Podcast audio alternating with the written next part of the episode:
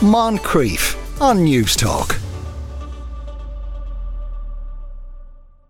I don't know you, and we have no dispute. You have enemies now. Rich ones. You can take off those things. We know what they hide. We know who you are. All Kyoto is talking about the unnamed samurai who cut through Shindo Dojo.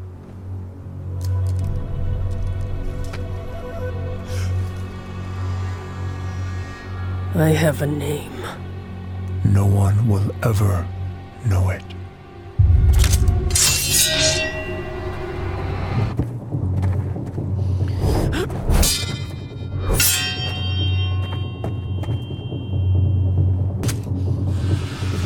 Dojos fight to boast.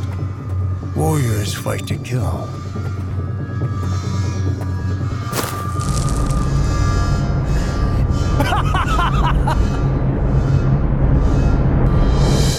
That's Blue Eyes Samurai. You can stream all of season one now on Netflix. James Dempsey joins us uh, once again. Afternoon, James.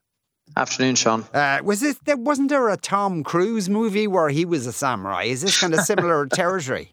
Uh, I there, that was the last samurai, uh, and I couldn't tell you anything more about it beyond uh, that it was called that. Yeah. This is uh, um, this is a completely original concept. It comes from a writer named Michael Green, uh, who's probably best known for writing Logan, the kind of standalone Wolverine movie, and Blade Runner 2049, and his wife Amber Noizumi, and it is um, uh, well, it's called Blue Eye Samurai. It's set in the era of Japan that's known as the Edo era era when Japan was closed off to the rest of the world. It's it's the 17th century, and we follow a mixed race uh, samurai. Her name is Mizu.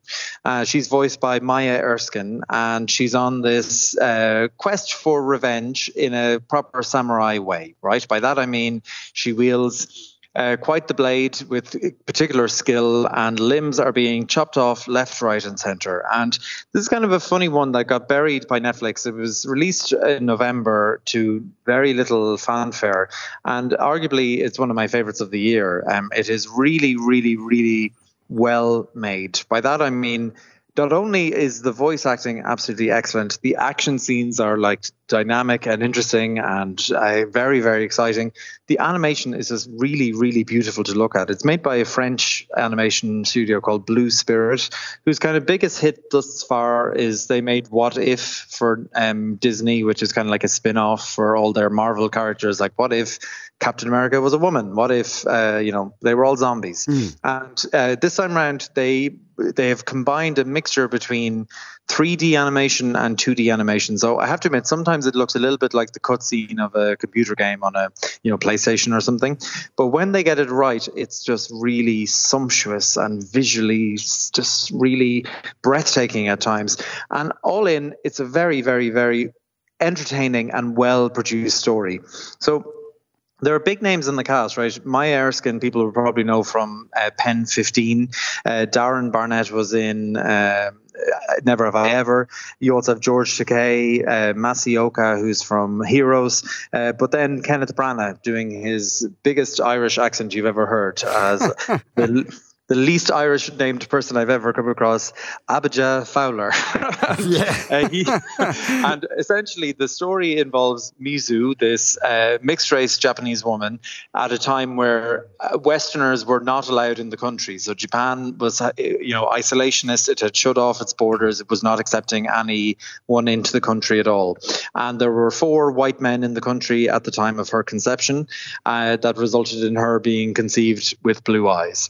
And has grown up you know facing this horrendous racism her whole life. People look at her eyes and go you are this you know you are a monster you are half blood etc etc and she ha- having been so enraged by her whole life being the subject of terrible racism, is now on a quest to seek out each of the four men who were in Japan at the time, because one of them has to be her father, and take them all out. And that is essentially Oh. Mizu's quest throughout the whole. She throughout just the doesn't, whole just one, doesn't want to just find out who her father is. She has to kill them all. well, I don't think 23andMe existed quite back then uh, for her to do, you know, an accurate DNA test. So the, the, Plan B seems to be the, the most efficient way of getting to the getting to grips with it. But we follow her on this kind of uh, quest for revenge, and it, there's more added in throughout the process. So she picks up in the first episode, uh, you know, a, a, protege who wants to follow in her footsteps. He's a kind of the bumbling comic relief of the whole thing. She also encounters another uh, guy uh, from her past who's a uh, who's himself a samurai in training, who they end up having a you know pretty violent battle against each other. And then there's a princess who is the fiance of said uh, samurai, and she wants to escape her own kind of uh, future that is inescapable because of being a woman at the time. So we follow these four different kind of main characters throughout various different uh, episodic adventures, going from one quest to another and it's really violent. like I mean, when I say when I like this is like you know it is like Quentin Tarantino esque in terms of its level of blood and gore. You know, it's like something out of Kill Bill at one point where Mizu is taking on literally scores and scores of people and taking them down with a, a you know a swipe of her sword. But what I liked about it was although there's a bit of kind of like supernatural, uh, you know, she's almost like supernaturally brilliant samurai. I felt it was one earned by the backstory that they give her, and two, uh, it was.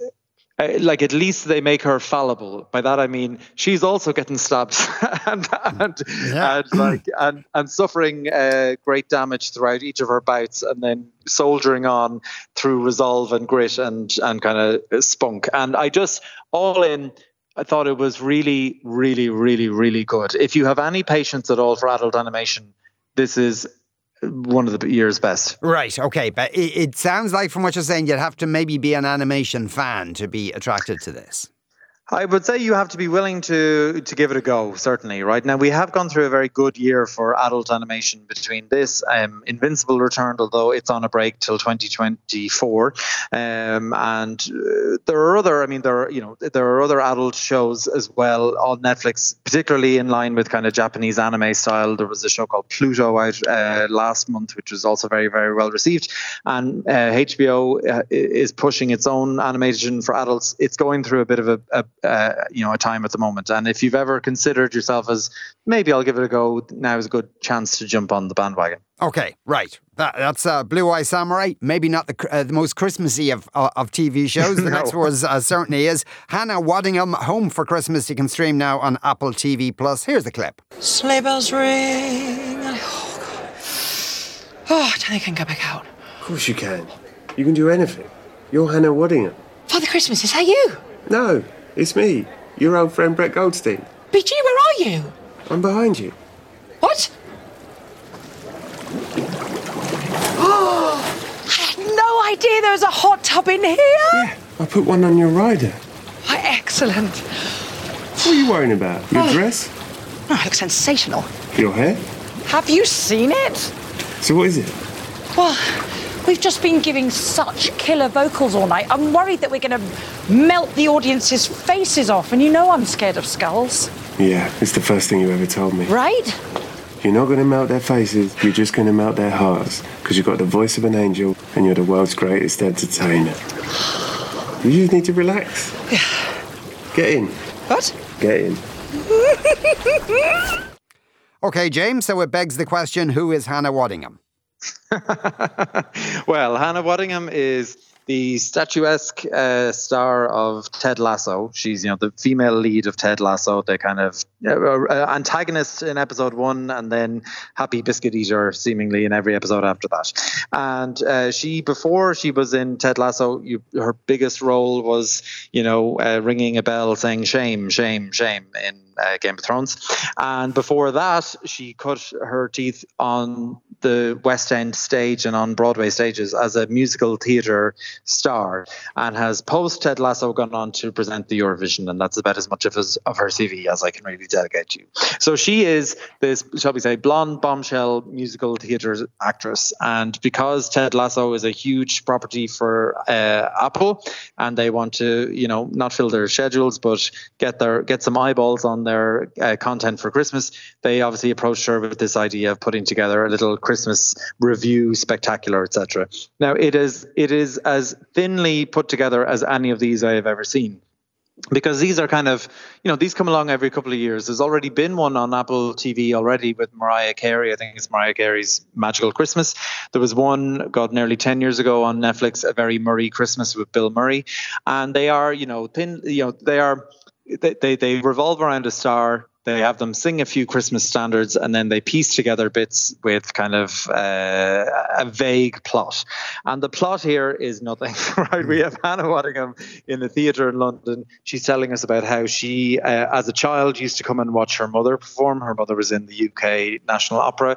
And then she has brought back friends from Game of Thrones and friends from uh, Ted Lasso, more so because I suppose they're contractually, well, I don't know if they're contra- contractually obliged, but certainly. Uh, seems more so than the Game of Thrones people.